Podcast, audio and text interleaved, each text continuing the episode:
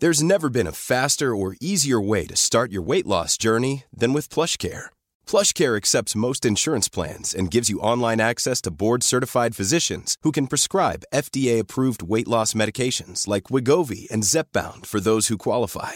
Take charge of your health and speak with a board-certified physician about a weight loss plan that's right for you. Get started today at plushcare.com slash weight loss. That's plushcare.com slash weight loss. plushcare.com slash weight loss. Quality sleep is essential. That's why the Sleep Number Smart Bed is designed for your ever evolving sleep needs. Need a bed that's firmer or softer on either side? Helps you sleep at a comfortable temperature? Sleep Number Smart Beds let you individualize your comfort so you sleep better together. JD Power ranks Sleep Number number 1 in customer satisfaction with mattresses purchased in-store. And now, save 50% on the Sleep Number limited edition Smart Bed for a limited time. For JD Power 2023 award information, visit jdpower.com/awards. Only at a Sleep Number store or sleepnumber.com.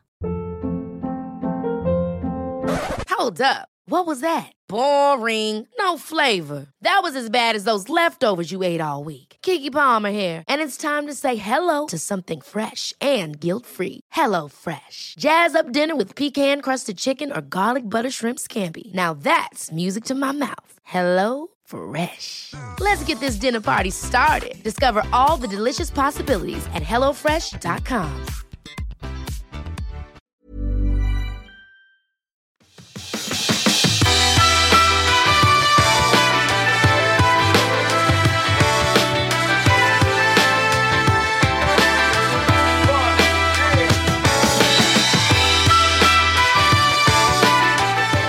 Hej och välkommen till Klimakteriepoddens avsnitt 64 med mig, Åsa Melin. Vi ska den här gången tala om en del tillstånd och sjukdomar som jag fått många lyssnarfrågor om.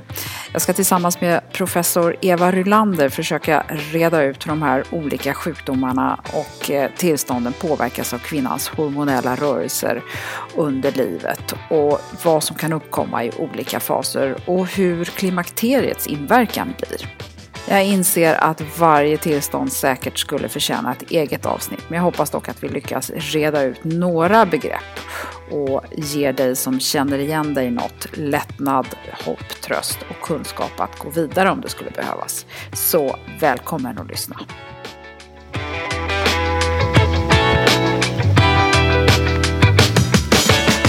Eva Rylander, välkommen till Klimakteriepodden. Tack. Det här är spännande. Du är professor emerita. Du eh, är otroligt kunnig inom obstetrik och gynekologi. Du är fortfarande aktiv eh, och du har jobbat som överläkare på bland annat Danderyds sjukhus, Umeå och Uppsala.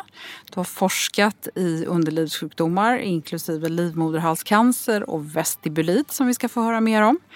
Och nyligen så såg vi dig på SVT i Fråga doktorn som inkallad specialist på klimakteriet. Ja. Och nu så är du här i Klimakteriepodden som specialist och vi ska gå in på lite komplicerade underlivsfrågor idag.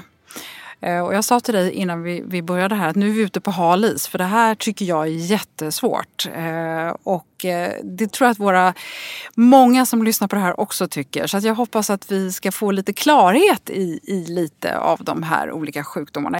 Var ska vi börja? Det är två grupper tycker jag. Det ena beror på kan påverkas av östrogenet, det kvinnliga könshormonet och dess svängningar. Och gudkroppshormonet. Det svänger ju väldigt mycket under en kvinnas liv. Varje månad så svänger ju hormonerna upp och ner. Och där finns det ju då åkommor som kan ge väldigt stora besvär och som är beroende av östrogen. Att det finns ordentligt med östrogen i kroppen. Sen är det vissa åkommor som uppträder när det är brist på östrogen. Och det är en hel radda besvär som kan komma men det absolut vanligaste det är ju torra och tunna slemhinnor i slidan. Mm. En av de saker som, som många kvinnor pratar om det är ju PMS och eh, eh PMDS. Om vi börjar där, för det är ju någonting som man har innan man kommer i klimakteriet. Och många undrar, hur blir det med min PMS när jag väl kommer i klimakteriet? Och vad, vad är PMS? Eh, uppkomsten till det? Ja, det är, det är den här gruppen som är, eh, där det blir ett hormon, eh, slängningar i hormonerna. Det blir fel balans mellan östrogen och progesteron. Och det är ju en grupp kvinnor som inte tål det här progesteronet. Det, det blir påverkan. Alltså man tål inte sitt eget? Nej, inte det heller. Men det är värre förstås med p-piller. Det som är syntetiskt och sitter i, finns i p-piller. Det blir mer uttalat. Men på något sätt så blir det en fel balans mellan de här två hormonerna kan man säga. Det är det man vet idag. Det är inte lätt riktigt att förstå sig på det här. Det, PMS kommer ju då veckan före mens eh, i allmänhet och försvinner i och med att mensen börjar.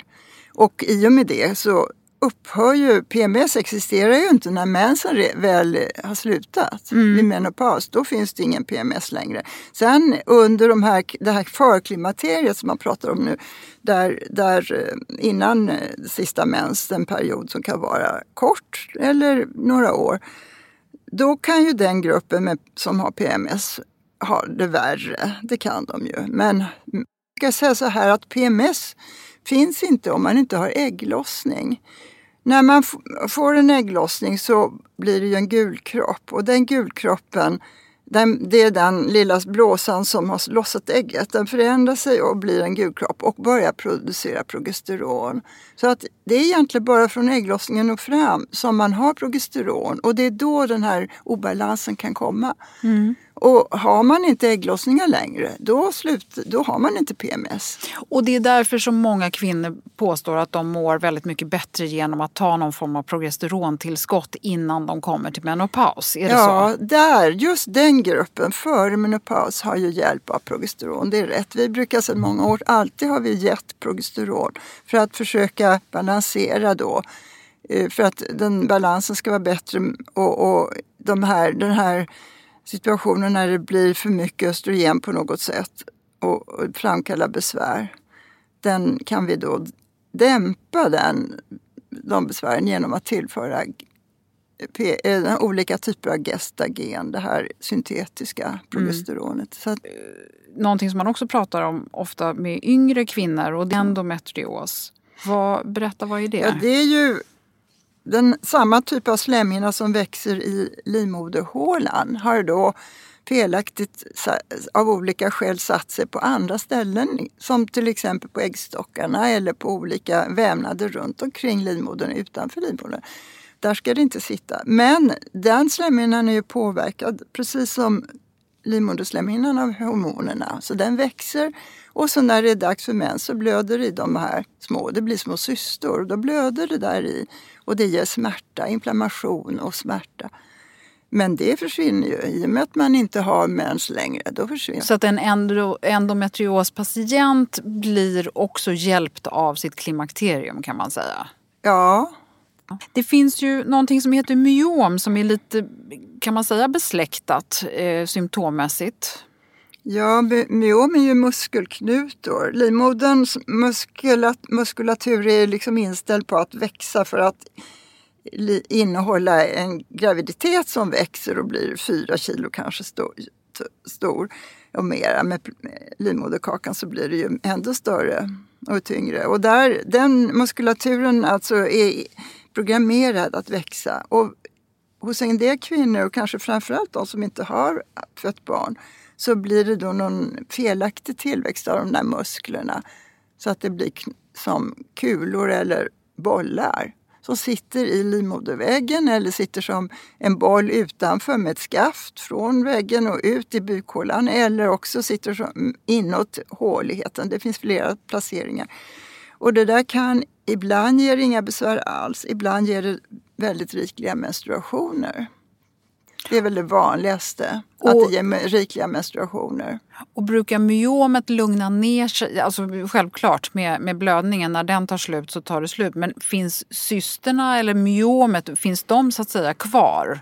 De, de kan skrumpna och försvinna när mensen upphör. Ja. Det gör de ofta, men det finns ett undantag och det är om de är förkalkade, vilket händer att det blir för kalkavlagringar i dem då, då, blir inte, då krymper de inte. Inte den del som är förkalkad i alla fall. Och är det ofarligt eller är det någonting som man ska ta bort eller beror det på om man har smärta? Hur hanterar det man det? Ja, det är helt ofarligt. Man tar ju bort eh, livmodern eller oftast livmodern om det är mycket muskelknutor. Så, och man får inte uh, bukt med blödningarna. Det är väldigt rikliga menstruationer. Det är jättejobbigt. Då är det bättre att ta bort livmodern. Oftast är det ju här en grupp kvinnor som redan har fött sina barn. Om de mm.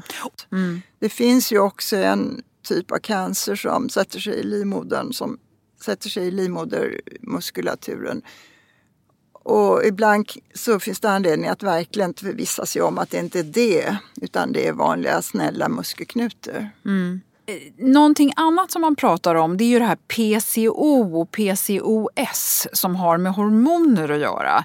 Polycystiskt ovariesyndrom. Mm. är det någonting som, vi, eh, som är relevant för kvinnan som är på väg in i övergångsåldern? Det uppträder ju oftast hos yngre kvinnor. Man upptäcker det hos yngre kvinnor. Och eh, även där då ger man behandling och det är ju framförallt också att dämpa den här fel, felaktiga hormonbalansen. Så då är det p-piller viss typ av p-piller som är effektivast. Så det är ingenting man drabbas av i klimakteriet? Har man inte haft det tidigare så behöver man inte oroa Nej. sig för att det kommer eh, i, i det skedet? Nej, precis. Nej. Eh, däremot så, så vill jag att vi pratar om det här med att slidan krymper ju naturligt, vilket ju delvis har att göra med slemhinnorna som drar ihop sig. Och då brukar man ju prata om vaginal och vulvar atrofi. Berätta, vad är det för någonting? Ja, alltså den, det är inte säkert att slidan krymper. Eh, om man har, nu kommer vi in på den här fasen av livet när det är symptom på grund av östrogenbrist. Förut pratade vi om det här med när hormonerna är i obalans och slänger fram och tillbaka. Och det, finns, det är ju även hormoner från hypofysen som är med i spelet och det slänger hit och dit och det gör att kvinnor mår dåligt. Men det, den här gruppen kvinnor som har besvär på grund av ren brist på östrogen, där kommer vi in på det här med atrofiska slemhinnor. Atrofi betyder tunn. Och kan säga en kvinna som har ett frekvent sexliv har, är väldigt eh, skonad, då, då blir det en väldigt bra genomblödning i vävnaderna. Så att det motverkar den här tendensen vid östrogenbrist att det ska bli trångt och, och tunt och, in, och minskad elasticitet. Så det är en grupp som man ser. Har man ett frekvent sexliv så är det jättebra för slemhinnan. Och ha, det andra är att man behöver, om man inte av någon anledning vill ha eh, uh, systemiskt östrogen som vi säger, alltså tabletter att äta, plåster eller gel, uh, då ska man i alla fall ha lokalt östrogen. För att lokalt slemhinnan i slidväggen och även, ja mest slidväggen blir väldigt, väldigt tunn utan östrogen. Östrogenet gör att cellerna, det här är lite komplicerat, men slemhinnan växer på grund av östrogentillförsel. Och de yttersta cellerna i den här slemhinnetjocka väggen de innehåller glykogen då, när man har östrogentillskott. Och i och med att det innehåller glykogen så finns det också andra faktorer som skyddar mot infektioner. Och glykogenet gör att laktobaciller, det är ju, det är ju kroppens försvarsbakterier kan man säga, även i tarmen så är det laktobaciller eller mjölksyrebakterier som skyddar. Och de behöver finnas i slidan. Och gör de inte det så är det fritt fram för andra bakterier som till exempel coli som finns i tarmen. Det vanligaste är då coli och det ger infektioner och det kommer också kolibakterier in i urinvägarna och det ger urinvägsinfektion och det kan ge urinrörskatarr. Men hur vet man om man har infektion i själva slidan då? Det ser man ju vid en under, gynekologisk undersökning. De patienter som har det de får ju flytning de kan ha sveda en, en del upplever att det svider, andra upplever att det är flytning och en del att det är både och. Men för mig låter det som att det måste vara svårt att hålla reda på om det är en infektion eller svamp då. Ja, Eller svamp är ju en form av infektion. ja men, men, men, det är ju en del av vår verksamhet att vi undersöker det och tar reda på det och då tittar man, då tar man Dels kan man med ögat se, men inte så säkert. Alltså man kan missta sig om man bara tittar med ögat. Det finns ju tecken på det, rö, det är rodnat, det är svullet och det kan vara fläckighet och andra faktorer. Men det, så att det bästa är att titta i mikroskop. Man ser också om det är en väldigt tunn slemhinna. Man kan se att cellerna inte alls är bra genom att de har inte har fått östrogen ordentligt, att de inte är uppbyggda på grund av östrogentillskottet utan de är atrofiska. Så, att mm där, där så där, man- det kan man då, när man väl har fått bort infektionen så löser man det med ett lokalt östrogen om man då inte vill ta det systematiskt som du sa eh, tidigare. Ja, ja, just det. Så att det är riktigt. Den här gruppen som kommer och söker då för, för flytningar eller sveda eller om man hittar den här tunna slemhinnan och bakterier och allting. Då sätter man ju in någonting för att ta bort bakterierna. Men det viktigaste är att sätta in östrogen lokalt. Och då är problemet att vi måste tala om för den här kvinnan att hon, det är en kur som hon ska, långtidsbehandling. Det är helst hela livet. Därför annars får hon tillbaka besvären. Vissa kvinnor har ju då sin svaga punkt där, andra får ju, jag menar alla har ju sin svaga punkt i kroppen och den gruppen som får sånt här, de får ju ofta det tillbaka om man inte tillför de här skyddande bakterierna. Och det gör man genom att ge östrogen vagitorier eller salva eller ring. Det finns ju olika. Och, och eh, om vi kommer tillbaka till det här som jag började med, det här med att den krymper, den här själva atrofin. Eh, det finns ju då kvinnor som lider av värre saker. Det finns ju någonting som heter lichen också, lichensklerosis som ju också är en form av eh, krympande slida, om jag får säga så. Ja, det är ju det är ju en form av en autoimmun åkomma. Alltså immunsystemet har då reagerat på, på den egna kroppen. Och ett annat exempel är sköldkörteln. Det är väldigt vanligt också i den här åldersgruppen att man har dålig äh, hypotyreos, alltså för dålig funktion i sköldkörteln och man behöver ett äta Levaxin. Det är ju väldigt många som gör. Det är samma andas barn och man får eh, såna här lickenförändringar, lickensklerosus. Och det är väldigt många kvinnor som har sköldkörtel, eh, dålig sköldkörtel som också får licken. Det hör ihop. Det är någonting med immunförsvaret som, som snedtänder och reagerar mot den egna kroppen. Och de två och platserna är väldigt vanliga att det reagerar på. Så att det är vanligare med licken hos kvinnor som inte har mens längre. Även om det förekommer för, tidigare också, det gör det. Och vad är det man ska vara vaksam på? Ja, det kliar i allmänhet så är det en väldig klåda. Det är det som gör att de söker, de här damerna. Och då när man tittar på klåda då ser man ofta att det är som ett vitt lager. Förhorning är det. Det blir ofta en förhorning och det ser vitt ut när man tittar. Och sen på lång sikt kan det också börja växa ihop, tyvärr. Att det blir trångt som du sa. Och det är mest i öppningen det är trångt, inte längre in i slidan då, utan det är i öppningen. Som det brukar bli sammanväxningar mellan blygdläpparna, både upp till och ner till. Men om vi säger att man då har ett sköldkörtelproblem som är känt sedan tidigare, ska man vara extra vaksam då på det här eller? Nej, det, är ju, alltså det här ger ju sig till känna genom klåda. Det är Ja. signalen tycker jag.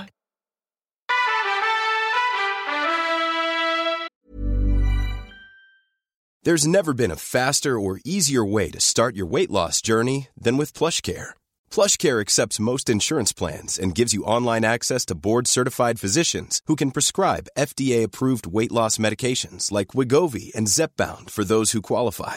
Take charge of your health and speak with a board-certified physician about a weight loss plan that's right for you. Get started today at plushcare.com slash weight loss. That's plushcare.com slash weight loss. plushcare.com slash weight loss. Many of us have those stubborn pounds that seem impossible to lose, no matter how good we eat or how hard we work out. My solution is PlushCare. PlushCare is a leading telehealth provider with doctors who are there for you day and night to partner with you in your weight loss journey. They can prescribe FDA-approved weight loss medications like Wagovi and Zepbound for those who qualify. Plus, they accept most insurance plans. To get started, visit plushcare.com slash weight loss. That's plushcare.com slash weight loss. One size fits all seems like a good idea for clothes until you try them on. Same goes for healthcare. That's why United Healthcare offers flexible, budget friendly coverage for medical, vision, dental, and more. Learn more at uh1.com. Det är härligt att klimakteriets tabu äntligen är på väg bort. Vill man försöka klara sig utan hormonbehandling så finns nu många nya kosttillskott som lovar bland annat hormonell balans och som ska stötta brister. Jag vill lyfta min räddare i nöden, femarell. Det har inte bara varit min utan många andra kvinnors räddning i över 20 år. Och med lång tid på marknaden, med nöjda användare, dessutom med 20 forskningsstudier så vågar jag säga att det kan vara en god idé att prova femarell. Femarel finns på apoteken och i hälsokostbutiker. Tack Femarel som varit min samarbetspartner i många år. Det finns ju också någonting som kallas för vaginism. Ja, det är att en eh, muskelkramp mm. i botten, bäckenbottens muskler där längst ner som, som omger slidan. Och eh, där, det blir ju två skäl. Dels kan det vara från början att man har en tendens att dra ihop musklerna och det, det är ju framförallt vid samlag då som det är svårt. Alltså det kanske inte går. För äh, reflektorer så drar den kvinnan som har sådana här besvär ihop musklerna och så blir det för trångt för penis att komma in. Och det ger jättejobbigt, blir det ont och svårt. Och den andra gruppen är de som har haft estibulit eller har ont i slidöppningen på grund av olika skäl. Och, och då blir är vestibulit? Ja, det, ja, just det. Det är ett smärttillstånd som i väldigt, väldigt många gånger har kommit, uppkommit på grund av slitage skulle jag säga. Slitage av slemhinnorna där nere i slidöppningen. I slidöppningen, det som vi kallar, man kallar för förgården, det är precis innan man kommer in i slidan och just innan mödomshinnan eller slidkransen man pratar om.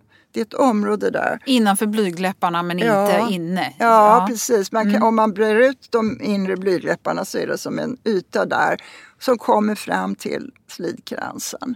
Den känns, slemhinnan är av någon underlig anledning har ett annat ursprung än de andra vävnaderna. Som slidans slemhinna kommer från ett sån här embryologiskt ursprung som man säger.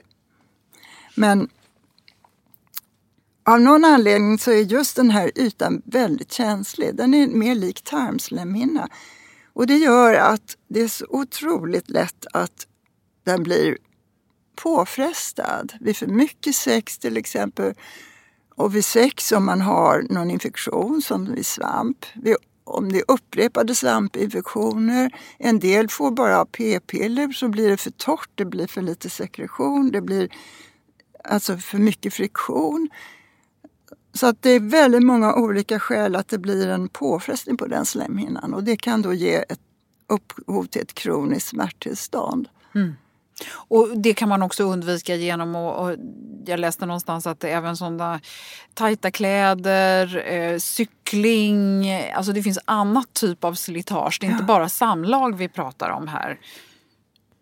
Jag vet inte om jag kan säga att någon får det av cykling. Eller, ja, utan, jag vet en kvinna som red fruktansvärt mycket men hon hade säkert svampbesvär och sen blir det liksom en kombination av svampen och slitaget, nötningen av.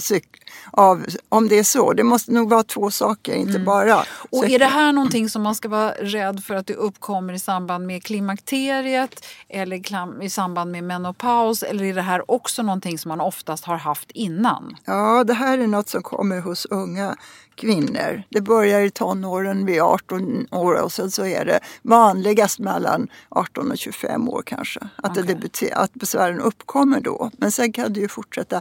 Men än så länge har vi inte sett många kvinnor i 40-50 års ålder som har det. Men det här är en vestibulit är ju en åkomma som inte fanns förut. Den har, den har börjat visa sig på, jag ska säga 80-talets slut, 90-talets början, då började de första dyka upp av de här fallen. Och det som jag är också intresserad av som, som är lite på samma tema det är det här med att vi kvinnor vi är hysteriskt noga med att hålla rent och många är livrädda för hår. Eh, och, och sen så kanske man då nöter på det sättet. Hur, hur påverkar det när man börjar få lite skörare underliv?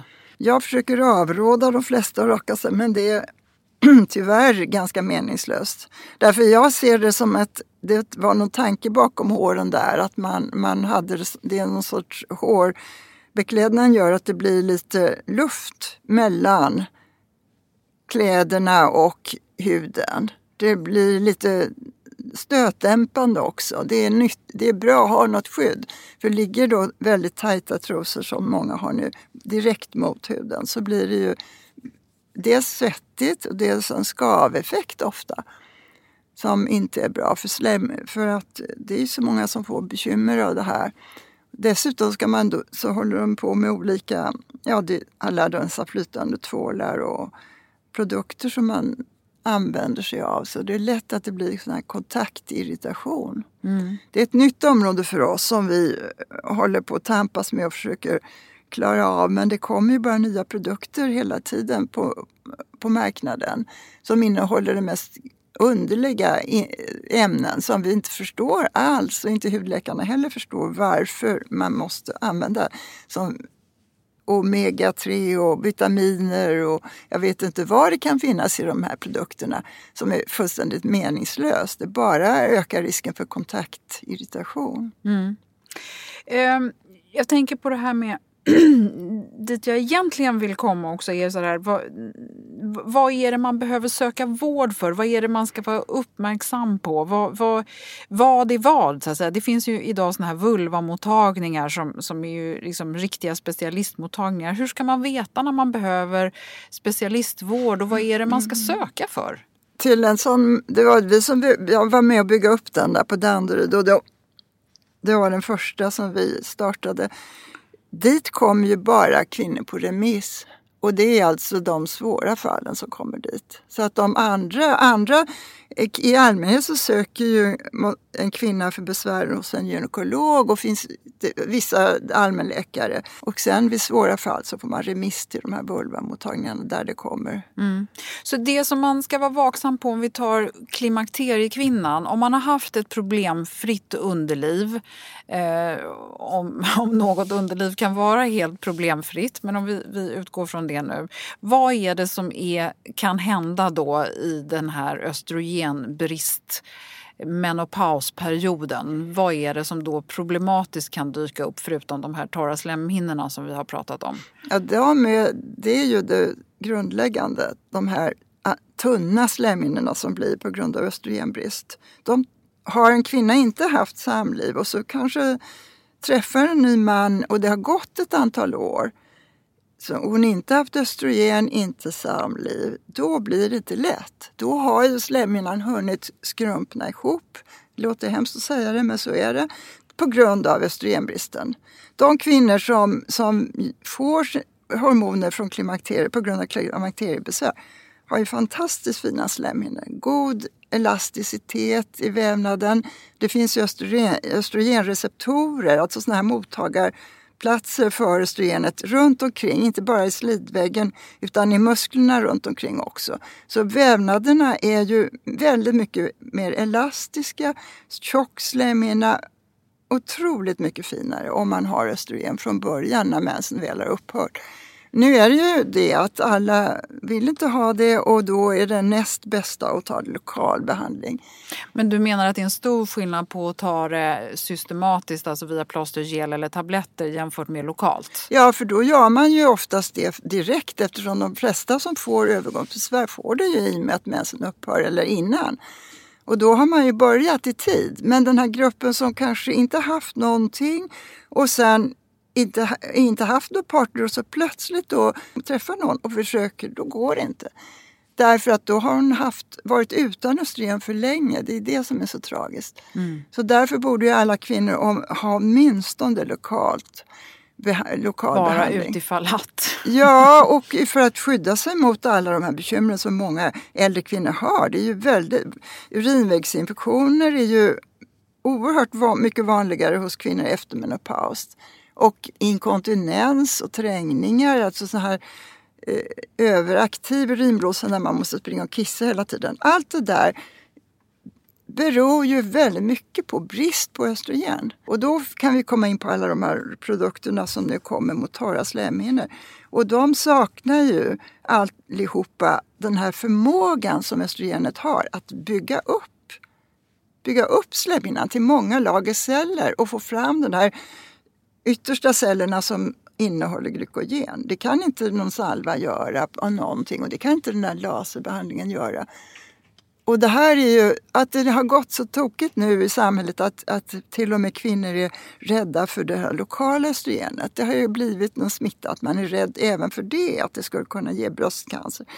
Det är fullständigt galet alltså. Och en anledning som är bekymmersam det är att läke EU har ju då satt ihop någon sorts direktiv för vad man ska skriva, vad läkemedelsföretagen ska skriva om sina produkter.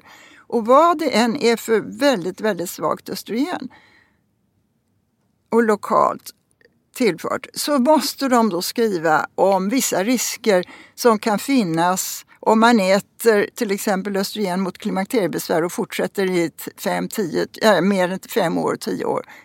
Och då så måste alltså de riskerna finnas även för det här lokala. Så de här patienterna som vi skriver ut lokalt östrogen till, så går de hem och läser bipacksedeln.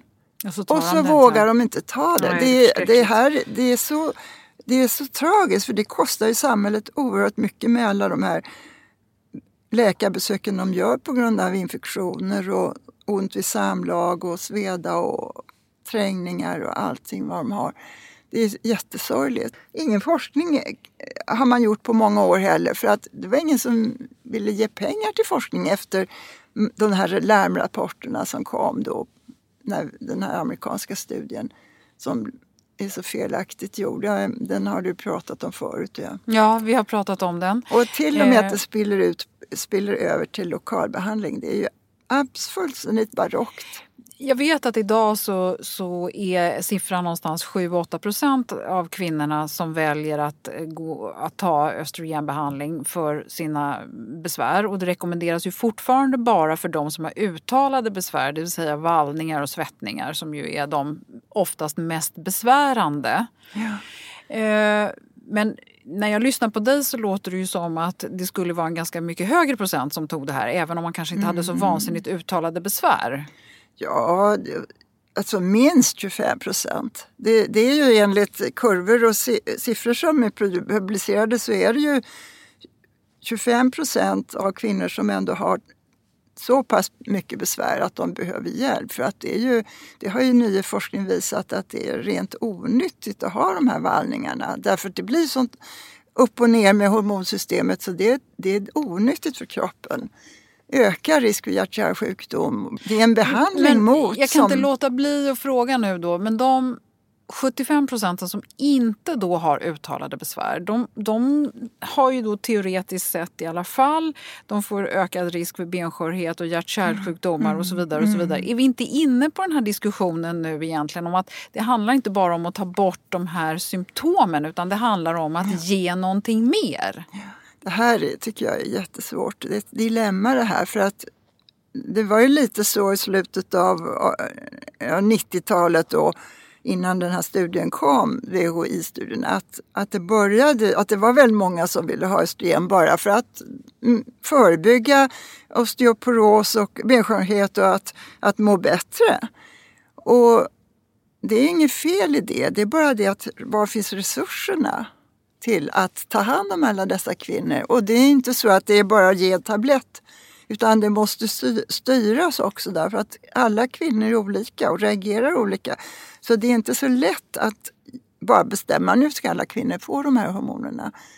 Men idag håller vi på att glida mot ett självmedicineringssamhälle i och med att nätet är som det är. De som inte får det de vill ha av sin gynekolog eller allmänläkare, de köper det de vill ha på nätet istället. Och då tappar ju verkligen vården kontroll mm. över kvinnorna och hur de behandlas. Och då kanske man inte heller vågar gå med sina besvär till en gynekolog för att man känner sig lite skyldig till att man har satt ja. sig själv på en, en medicinering. Jo, det, jag tycker det här är oerhört svårt ställningstagande hur man ska tänka. Men just, jag håller med dig att det blir ju mer och mer självmedicinering och då kommer de istället antagligen till gynekologen för att det är blödningar när det inte ska vara blödningar. Och, och, och det kan bli komplikationer. Det kan ju bli då livmodercancer i förlängningen om man, om man bara tar östrogen som det är det som är så problematiskt att man måste ha de här två hormonerna.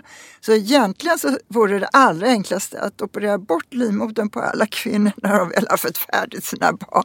Men vad händer då? då? Hur ja, mår då, man då om man inte har någon livmoder? Nej, då mår man jättebra. ja, men alltså det livmodern är bara till för att ha en graviditet. Och den påverkar annat. inte hormonerna Nej, upp och ner? det är äggstockarna. Ja, så, så det, okay. om man lämnar mm. äggstockarna kvar så är det bara skönt att bli av med livmodern. Mm. Och lämnar man, tar man bort äggstockarna då får, kan man ta eh, det här ersättning i form av östrogen och då mm. behöver man inte gulkroppshormonet. Därför att det är bara till för att bromsa tillväxten i livmoderslemhinnan. Ja, det, det är ett otroligt spännande ämne och jag vet inte om jag känner mig jättemycket eh, klokare men det som jag tycker är kontentan av det här samtalet det är i alla fall att har man inte ont, har man inte eh, tidigare vetat om att man hade problem med många av de här sakerna som vi har pratat om nu, då kommer de inte i klimakteriet. Det blir inte värre utan det mesta blir faktiskt bättre. Det som blir värre det har med slemhinnor och, och andra systempåverkan att göra. Grejerna. Nej.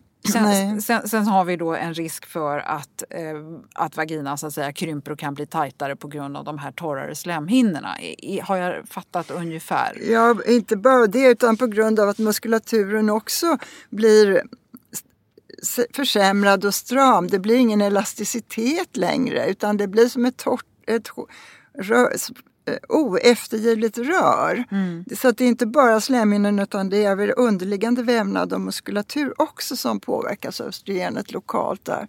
Ja, eh, Eva, det är jättespännande. Jag skulle kunna sitta och prata med dig länge här och jag tror att du har otroligt mycket kunskap som vi inte hinner få ta del av just här och nu. Är det någonting slutligen som du vill lägga till?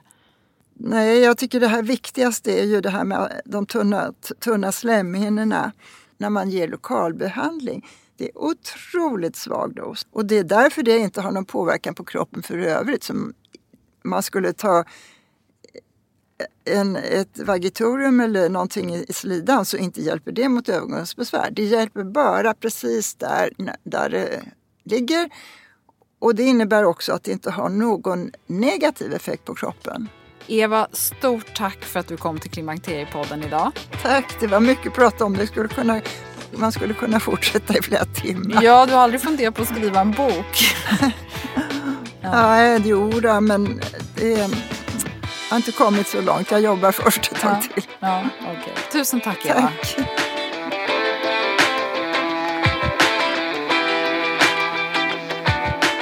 Jag har bett Eva rekommendera några länkar om de här olika symptomen som vi har talat om. Och jag kan citera Eva som säger så här. Det är magert när det gäller detta område. Nedre delen av kvinnans könsorgan har alltid varit ointressant. Dessutom har hudförändringar som till exempel lichen sclerosus hamnat mellan två stolar. Hudläkarna har tyckt att det tillhör gynekologernas område på grund av lokalisationen och gynekologerna har tyckt att det är hudläkarnas område. Allmänläkarna generellt har för liten erfarenhet.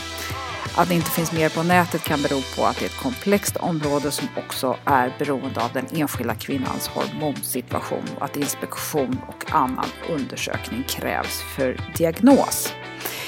Det finns i alla fall vad jag vet eh, information på 1177 Vårdguiden och netdoktor.se.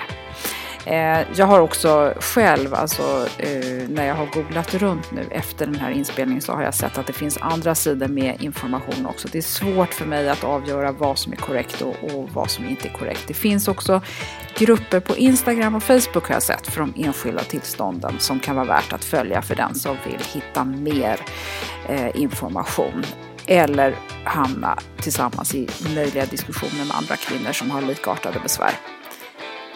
I nästa avsnitt så är det dags att få inspiration av Monica Björn. Och hon är som vanligt väldigt bjussig och delar med sig av erfarenhet av både träning och styrka. Och dessutom ska vi tala om andra sätt att avhjälpa sina klimakteriebesvär, men också sitt åldrande.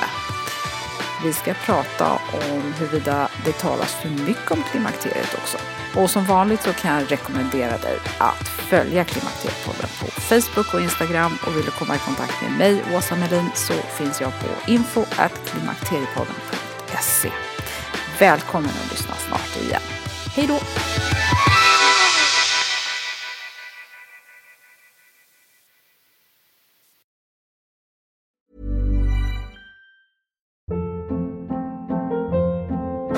Hold up. What was that? Boring. No flavor. That was as bad as those leftovers you ate all week. Kiki Palmer here, and it's time to say hello to something fresh and guilt-free. Hello Fresh. Jazz up dinner with pecan-crusted chicken or garlic butter shrimp scampi. Now that's music to my mouth. Hello Fresh. Let's get this dinner party started. Discover all the delicious possibilities at hellofresh.com. Hey, it's Paige DeSorbo from Giggly Squad. High quality fashion without the price tag. Say hello to Quince. I'm snagging high-end essentials like cozy cashmere sweaters, sleek leather jackets, fine jewelry, and so much more. With Quince being 50 to 80% less than similar brands.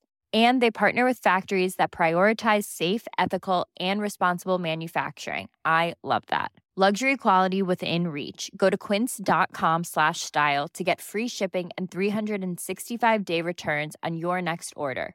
Quince.com slash style.